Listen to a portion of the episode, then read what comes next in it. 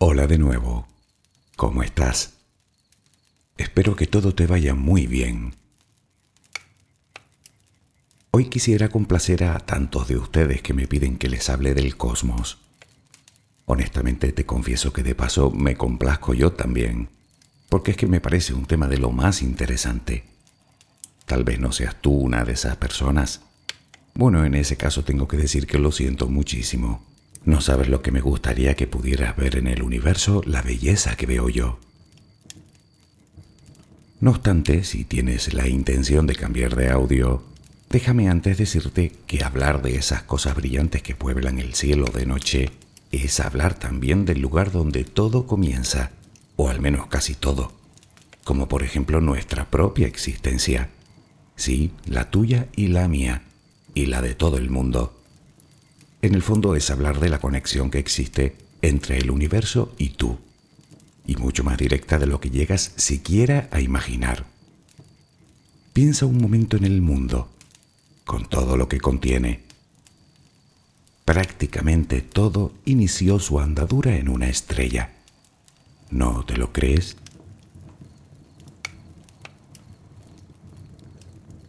Durante miles de años, los alquimistas persiguieron principalmente dos objetivos. Uno era la vida eterna, el elixir de la eterna juventud. No queda ninguno vivo, por lo que no debieron tener mucho éxito en el empeño. El otro, convertir cualquier material en oro, la famosa transmutación. De nuevo fracasaron estrepitosamente. Si te fijas, hoy seguimos excavando para encontrar oro es decir, que seguimos sin poder hacerlo. Y es que para producir oro o plata u oxígeno o carbono o hierro o mercurio o calcio o azufre, se necesitan unas condiciones de calor y presión que de momento, y aún con toda la tecnología de la que disponemos, no podemos recrear ni de lejos. He logrado despertar tu curiosidad ¿Quieres saber de dónde vienes? Si me dejas acompañarte un rato te lo mostraré. Relajemos primero mente y cuerpo.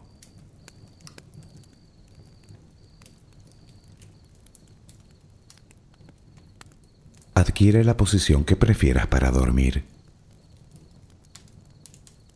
Lo importante es que estés cómoda o cómodo. Puede que no encuentres esa posición ahora. En ese caso, ponte boca arriba, con las manos a los costados y las piernas ligeramente separadas.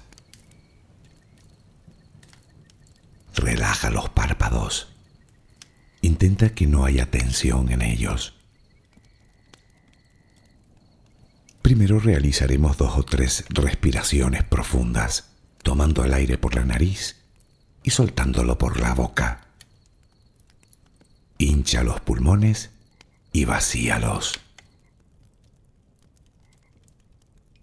Inspira y suéltalo.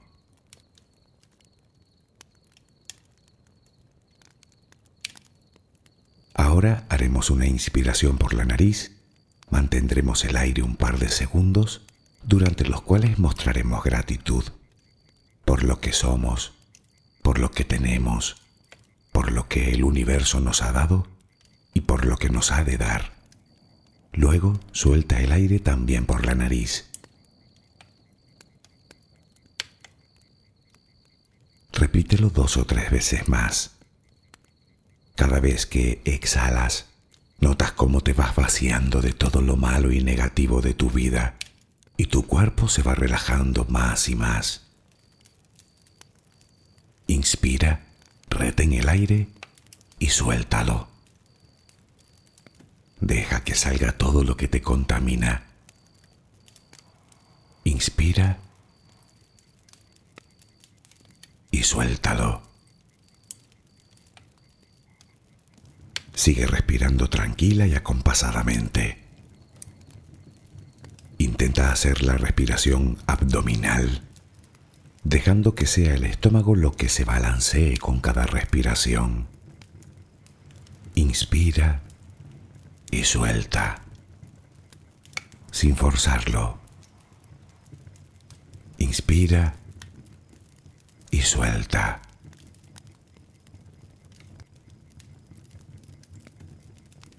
Ahora piensa en tus pies, apoyados sobre la cama. Notas cómo se van relajando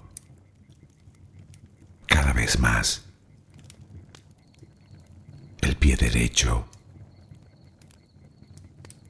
el pie izquierdo. Ambos quedan totalmente relajados. Centra tu atención en las piernas, desde los tobillos hasta los muslos. Siente como todos los músculos se van relajando.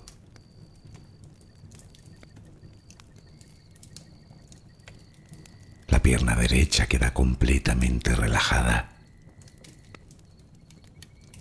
La pierna izquierda se relaja también. Notas como tus extremidades inferiores han quedado completamente relajadas.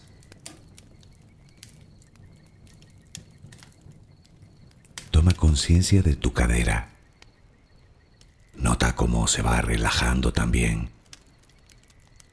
Se relajan los glúteos. Notas el peso de toda la zona.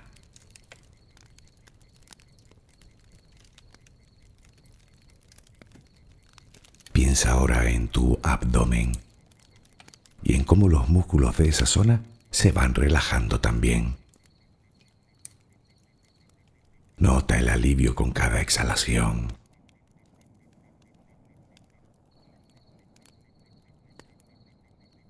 Piensa ahora en tu pecho. Nota cómo se relaja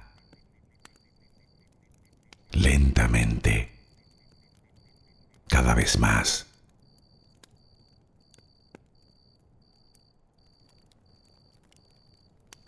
Centra tu pensamiento ahora en tu espalda y en todos los músculos que la cubren,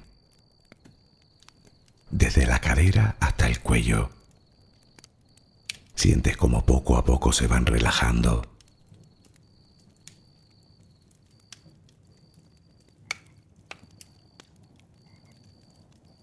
percibes como los hombros también se relajan.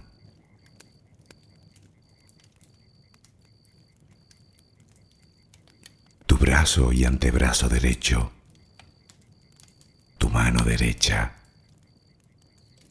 los dedos de esa mano. Nota el peso en su conjunto.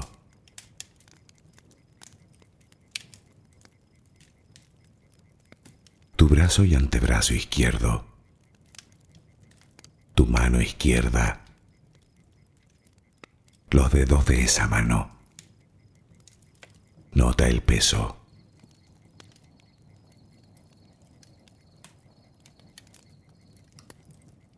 Dirige ahora tu atención al cuello. Piensa en él. Siente como todos los músculos se van relajando.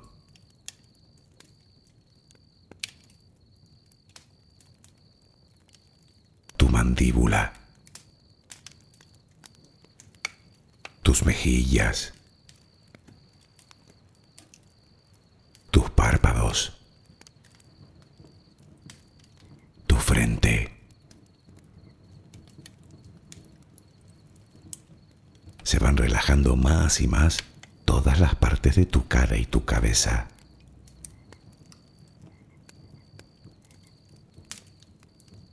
A cada instante sientes como tu cuerpo se va relajando más y más.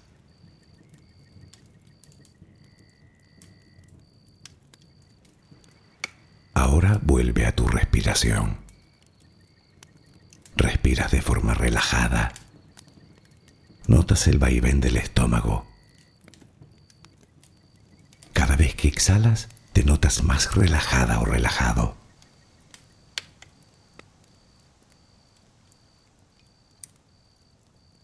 Ahora frente a ti aparece una luz. Mírala. Está ahí. Es como si viniera de todos lados. Es una luz muy bella y tranquilizadora. Ella quiere llegar hasta ti y tú la dejas, porque sabes que esa luz es amor.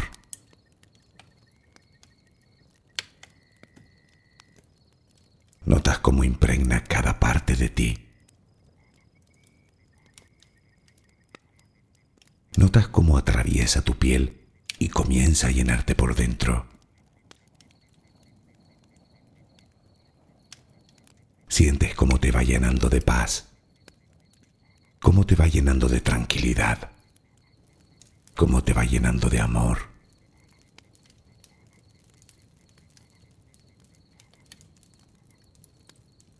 poco a poco va desapareciendo de ti todo rastro de preocupación. Poco a poco, cada rincón oscuro de tu cuerpo se va llenando de esa suave luz. Sientes cómo te va purificando por dentro y por fuera.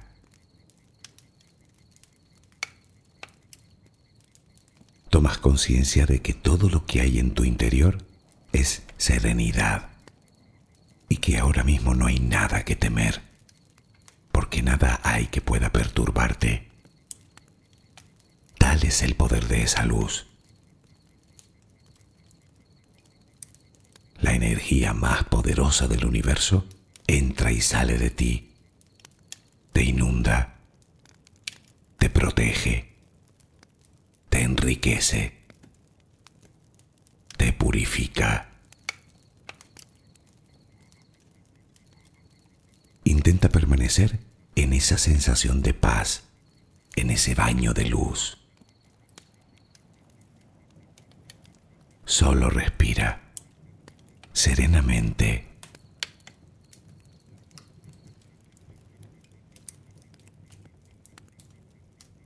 Piensa por un momento en tu edad. Es intrascendente si tienes más o si tienes menos. Ahora piensa en la edad de todos y cada uno de los átomos que te forman. ¿Dirías que tienen la misma edad que tú? Pues no, tienen mucha, muchísima más. Pero entonces, ¿de qué edad estamos hablando? Bien, para dar respuesta a esta pregunta te propongo conocer una historia. La historia concreta de uno de esos átomos. Pongamos como ejemplo un pequeño y humilde átomo de hierro que tengo ahora mismo en un glóbulo rojo de mi sangre. Con toda seguridad me llegó desde un animal o desde un vegetal.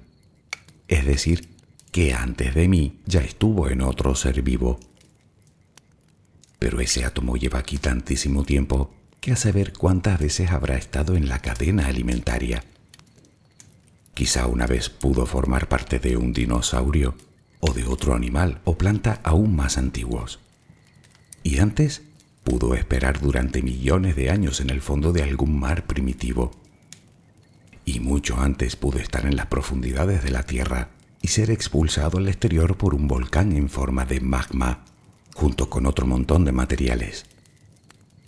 Pero ¿desde cuándo lleva aquí? Bueno, lo más probable es que ese átomo lleve en la Tierra desde que se formó el planeta unos 4.500 millones de años. La pregunta que sigue es, ¿cómo llegó hasta aquí?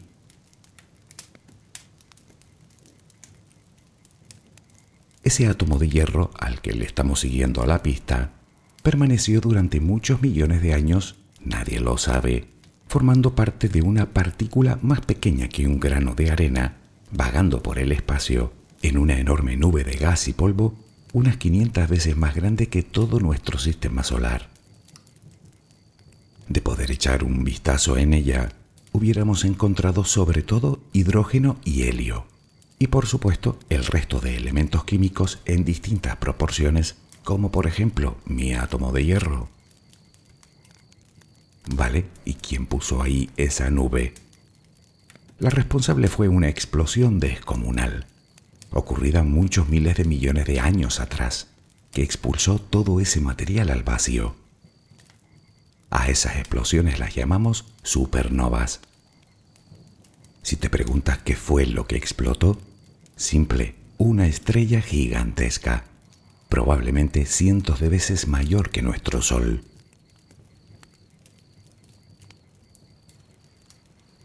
Pero volvamos a la nube de gas y polvo, donde se encuentra precisamente ese átomo de hierro que ahora tengo en mi cuerpo y que honestamente le estoy tomando cierto cariño. Algo debió suceder para que esa nube en la que estaba se contrajera. Pudo ser otra explosión cercana o una estrella que se acercó demasiado. El caso es que a partir de ese momento, la gravedad se hizo con el control por lo que esa nube comenzó a contraerse y a acumularse, digamos, en un punto. Casi todo el gas y la materia terminaron en una esfera central que entre más grande se hacía, más gravedad generaba, por lo que más material atraía hacia sí. Pequeños restos quedaron girando en torno a ese centro en algo que podríamos comparar a un disco. Esos pequeños sobrantes darían lugar al resto de objetos que hay ahora mismo en el sistema solar. Planetas, lunas, asteroides, cometas. Es decir, que ese átomo de hierro, del que llevamos un rato hablando, se salvó de ser engullido por dicha esfera, quedando en ese disco que formaría posteriormente la Tierra.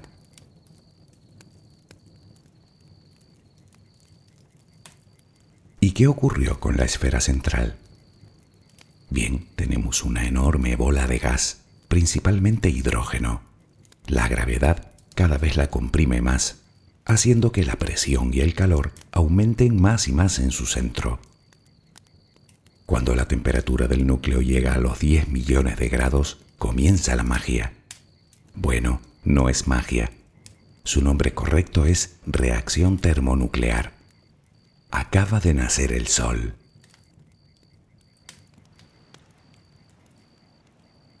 Verás, los átomos de hidrógeno son los átomos más simples que existen. Están compuestos por un núcleo formado por un protón y un neutrón y un solo electrón que lo orbita. A los átomos en general no les gusta nada estar muy pegados los unos a los otros. De hecho, se repelen con una fuerza muy poderosa.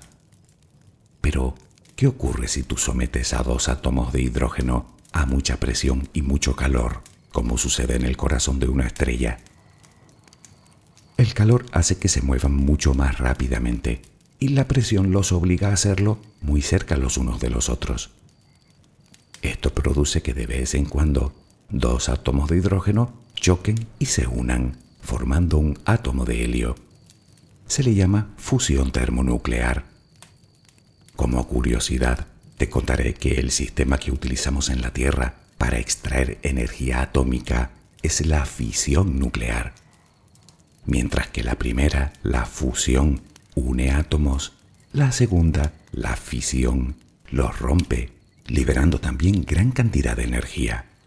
En este caso utilizamos átomos muy complejos y muy inestables, como el uranio. La única forma que tenemos de fusión nuclear en la Tierra la desarrollamos en la bomba H, la bomba de hidrógeno. Ese maldito engendro crea las condiciones mismas del Sol, arrasando todo a su paso. Y sabes lo más sorprendente, que para esa destrucción no necesita más que la cantidad de hidrógeno que cabría en un globo de cumpleaños. Imagina lo que puede suceder en el interior del Sol con un diámetro de casi un millón y medio de kilómetros.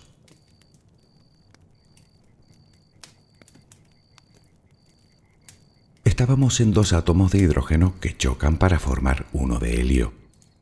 Se da la circunstancia que el peso de un átomo de helio es inferior al peso de dos átomos de hidrógeno.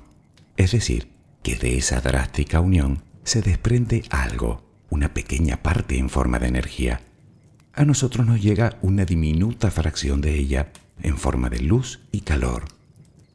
Para que te hagas una idea de su poder, nuestro Sol produce tanta energía en un solo segundo como toda la utilizada en la historia de la humanidad.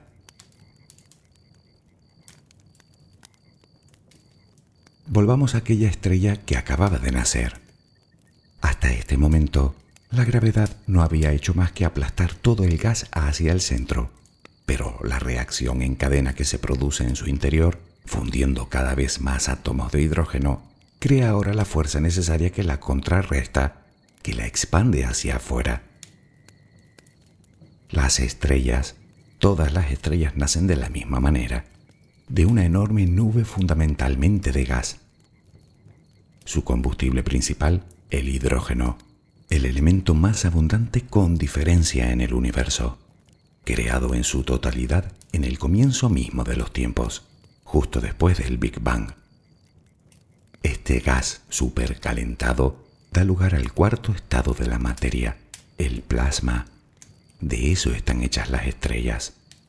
Y todas deben su funcionamiento al equilibrio de esas dos fuerzas, la gravedad, que tiende a aplastarla, y la energía que genera que tiende a expandirla. La estrella intentará mantener ese equilibrio durante toda su vida. Sin embargo, pensar que por esta circunstancia todas las estrellas son iguales es como decir que por nacer de la misma manera todos los humanos somos iguales. Y de hecho las diferencias que existen entre nosotros son insignificantes si las comparamos con las que encontramos en las estrellas y la diferencia fundamental es su tamaño, la cantidad de materia con la que se formó. De su masa dependerá su vida y su muerte. Sí, todas las estrellas mueren, y de varias formas diferentes.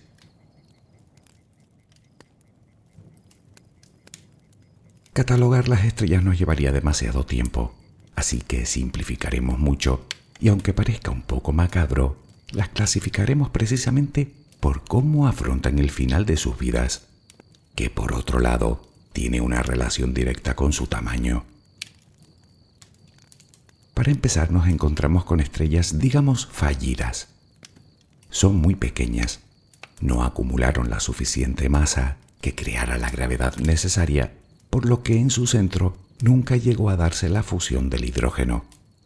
Digamos que como estrellas nunca se encendieron son las llamadas enanas marrones. Prácticamente son invisibles, pues la luz que emiten es casi nula. En realidad, algunos afirman que ni siquiera llegan a la categoría de estrella. Imagínate un Júpiter 20 o 30 veces mayor. Pues algo así.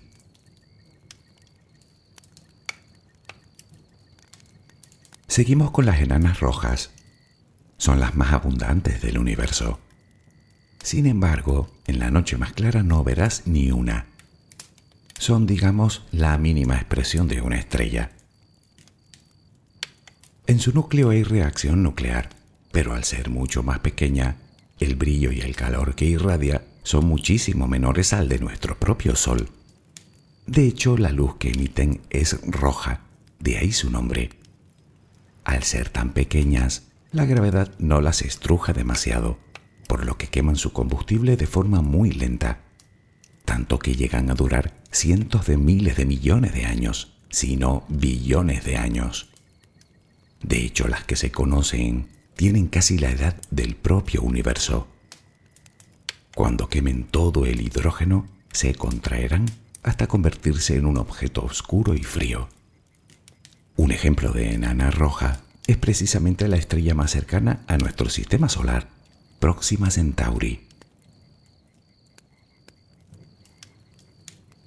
Siguiendo con este sucinto catálogo de estrellas, llegamos a las estrellas amarillas. El Sol es una de ellas. Como el resto pasan toda su vida quemando su combustible para poder mantener a la gravedad a raya.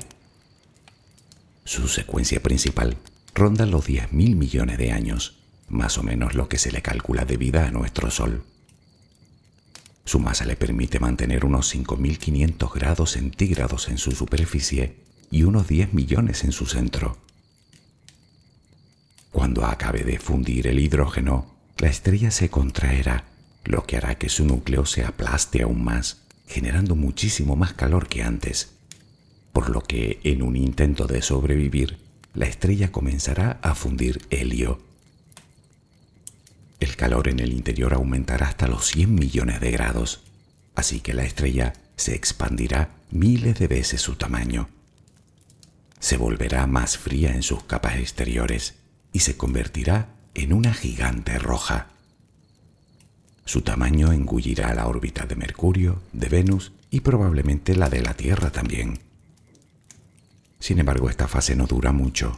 El helio se quema en pocos millones de años. A continuación intentará fundir carbono y así hasta que yo no pueda fundir nada más, pues no tiene la masa necesaria. La estrella dejará escapar sus capas más exteriores, dando lugar a uno de los espectáculos más hermosos del universo, una nebulosa planetaria.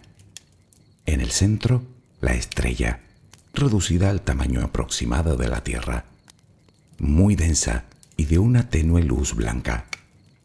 Nuestro Sol, después de vivir casi toda su vida siendo una pequeña estrella amarilla, antes de morir se convertirá en una gigante roja y terminará sus días siendo una enana blanca, que con el paso del tiempo simplemente se apagará.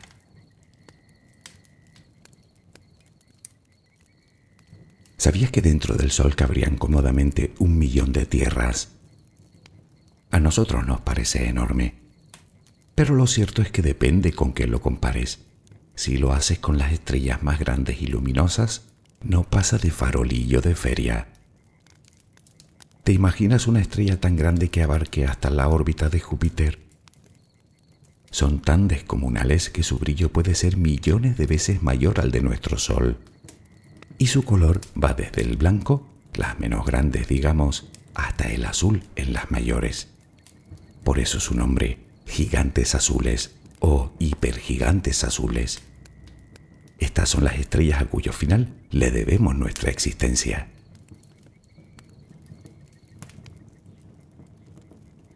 Las estrellas grandes están sometidas a mayor gravedad, así que habrá mayores presiones en su núcleo, y esto les lleva a consumir su combustible de forma más rápida, a veces en un solo millón de años en el caso de las mayores. Quiere decir que si eres una estrella, cuanto más grande seas, más calor generas y en consecuencia más brillante serás, pero menos tiempo vivirás, aunque eso sí, más espectacular será tu final.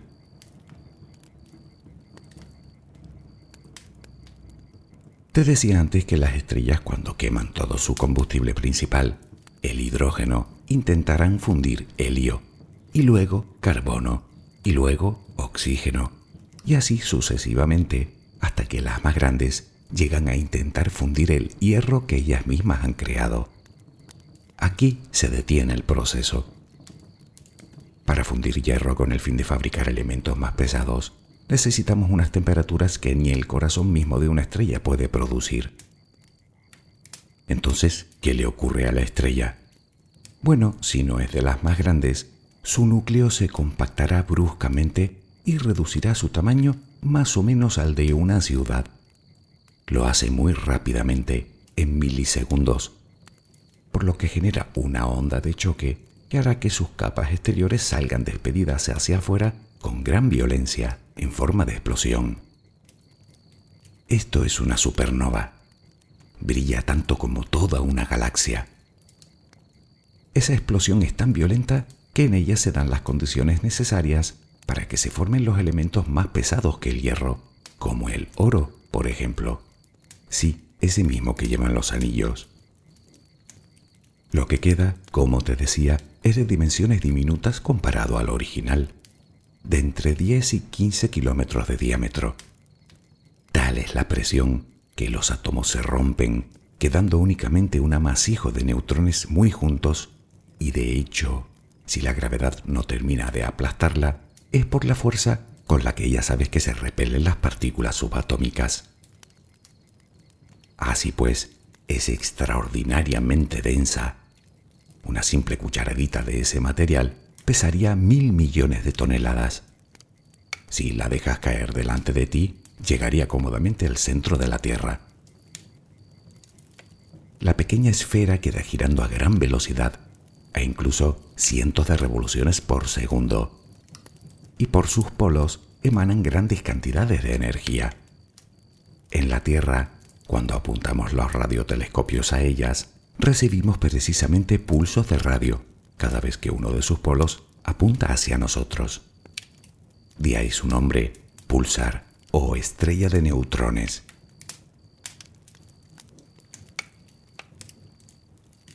Pero, ¿qué sucede con las estrellas más grandes de todas? Las hipergigantes azules. Bueno, piensa que todo funciona del mismo modo hasta que llegamos a ese punto en el que la estrella no puede seguir fundiendo ningún elemento más. La diferencia con las anteriores es obviamente su mayor masa, es decir, que el núcleo que queda es más grande y en consecuencia más pesado. En estos casos, la fuerza de repulsión de las partículas subatómicas no es suficiente para sostenerlo, por lo que la gravedad termina ganando la partida. Como cabe esperar, el núcleo de la estrella implosiona también, pero lo que queda no es del tamaño de una ciudad, ni de un barrio, ni siquiera del tamaño de una casa. Lo que queda es más pequeño que un guisante. Sus capas exteriores también salen despedidas por la onda expansiva, dejando una nube de gas y polvo. Pero, ¿y qué hay del centro? Bueno, reduce el Sol al tamaño de un guisante y verás lo que pasa. La gravedad que genera en un punto tan pequeño es tan inmensa que crea un agujero en el espacio-tiempo literalmente hablando, un agujero negro. Lo que sucede en su interior aún es un misterio.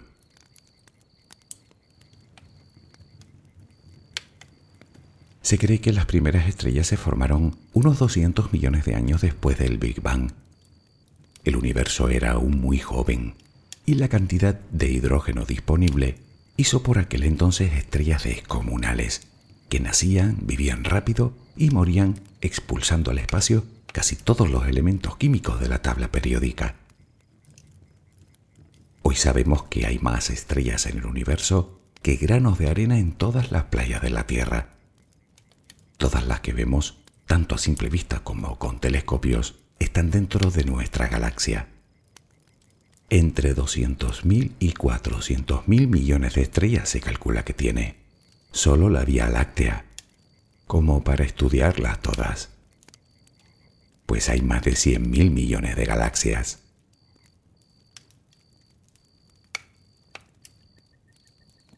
Si te lo estás preguntando, sí, hoy en día se siguen creando estrellas por todo el universo. Podemos verlas naciendo de grandes nubes, similares a las que crearon el Sol. Son auténticos semilleros de estrellas. A estas nubes se les denomina nebulosas y probablemente te suene el nombre de alguna de ellas, como la nebulosa del cangrejo o la nebulosa de ojo de gato. ¿No?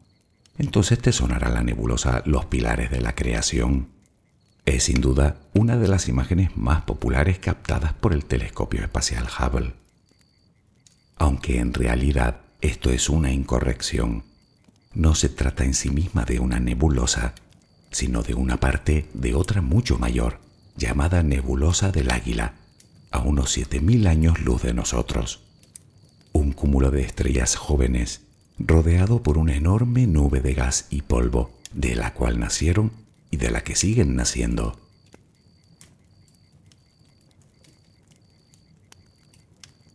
A veces me pregunto qué pensarían nuestros ancestros cuando miraban al cielo durante las noches. Durante casi toda la historia de la humanidad, las estrellas fueron todo un enigma. Y con todo su misterio, intentamos entenderlas desde tiempos remotos observándolas. Hicimos mapas con ellas. Los llamamos constelaciones, que marcaban el rumbo, que contaban la historia, que daban pábulo a los dioses que vaticinaban el futuro. La primera carta estelar fechada que se conserva data de hace unos 3.500 años, egipcia. Desde aquí y a simple vista, naturalmente solo hemos podido ver las estrellas más brillantes. Sirio, sin ir más lejos, llamada también Alpha Canis Majoris, es la más brillante del cielo nocturno. Existen evidencias que era conocida por los egipcios, los mayas, los sumerios, los griegos, los hindúes y hasta por los polinesios. Hoy sabemos que en realidad Sirio no es una estrella, sino dos, una estrella binaria, a unos 8,6 años luz de nosotros. De hecho es lo común, encontrar sistemas con dos, tres, incluso más estrellas. Por cierto, ¿Sabías que hay quienes afirman que el Sol también tiene una estrella compañera? ¿Una hermana? ¿Dónde está? Te preguntarás. No te creas, alguno hay que la está buscando. Podría ser una enana roja o una enana marrón, por lo que sería muy difícil de encontrar. En cualquier caso, ya hace mucho que tiene nombre, Némesis. No obstante, lo que parece más probable es que el Sol sí que tuvo una compañera, pero hace mucho tiempo. Se cree que pudieron formarse juntas, pero demasiado lejos la una de la otra, por lo que la gravedad no pudo mantenerlas unidas y terminaron siendo dos estrellas independientes.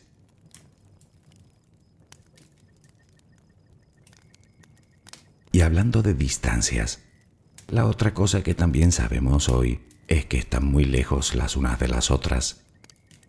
La más cercana a nosotros, la enana roja de la que hablábamos, Próxima Centauri, que por cierto forma parte de un sistema triple de tres estrellas, se encuentra a 9 billones con B y medio de kilómetros, algo más de cuatro años luz. Para que te hagas una idea, la nave más veloz que hemos creado hasta ahora tardaría en llegar unos 100.000 años. En general las distancias entre ellas es tan grande que si dos galaxias colisionaran, se cree que probablemente sus estrellas ni se tocarían.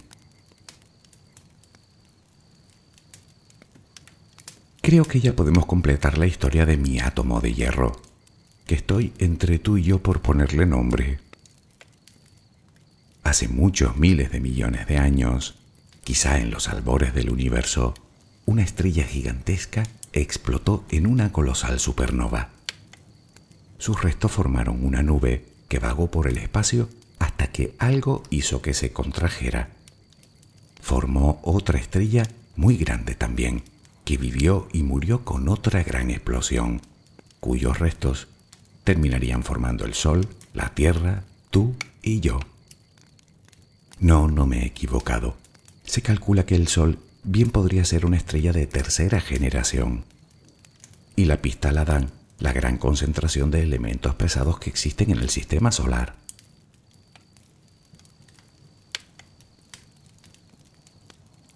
Nadie sabe con certeza si fue así, y de todos modos, tampoco te sabría decir en cuál de las dos estrellas se creó este simpático átomo de hierro. Pero lo que sí sé es que su vida, al menos hasta ahora, no solo ha sido larga, sino de lo más apasionante. Pero, ¿y qué será de él cuando ya no esté en mí? Continuará de un lado para otro durante miles de millones de años, hasta que el Sol lo reclame. Algún día se encontrará en las capas más externas del Sol, cuando éste crezca en gigante roja y engulla a la Tierra, y será expulsado de nuevo al vacío, pero esta vez no de forma violenta, sino suavemente. Llegará el momento en el que este átomo vuelva a formar parte de otra nebulosa, pero esta vez tan poco densa que por sí sola no podrá formar nada, donde permanecerá. Bueno, quién sabe. Puede que algún día lejano la gravedad de otro cuerpo celeste lo atrape y comience una nueva vida, o puede que se quede vagando por el espacio hasta el final mismo de los tiempos. ¿No te parece a ti curioso todo esto?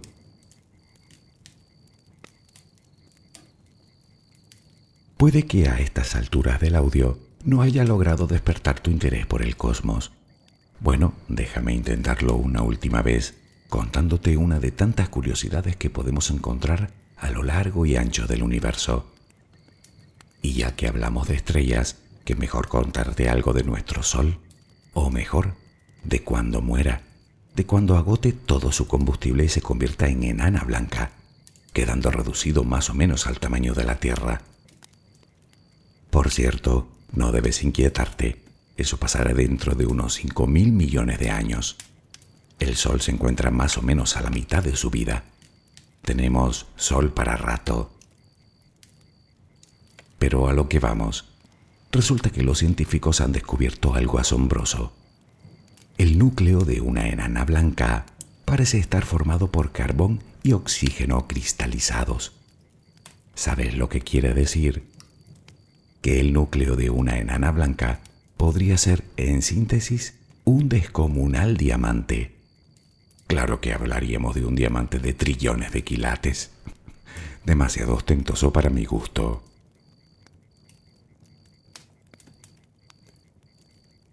He intentado dar un breve repaso a esas cosas que puedes ver en el cielo de noche.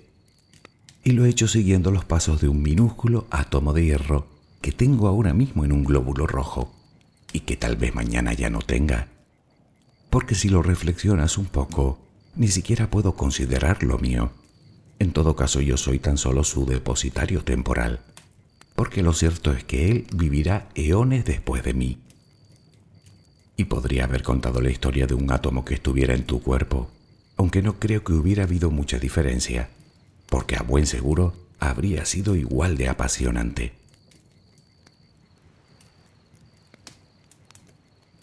Creo que no existe una expresión que lo resuma mejor que esta. Tú y yo somos polvo de estrellas. Sin embargo, yo me quedo con otra reflexión. Si lo piensas, Algún día los átomos de tu cuerpo y del mío y del de todos los seres vivos que hayamos hollado este mundo terminarán flotando de nuevo suavemente por el espacio, juntos en la misma nube. ¿Sabes lo que significa, no? Que ni entonces podrás librarte de mí. Espero que mañana tengas una maravillosa jornada. Que descanses. Buenas noches.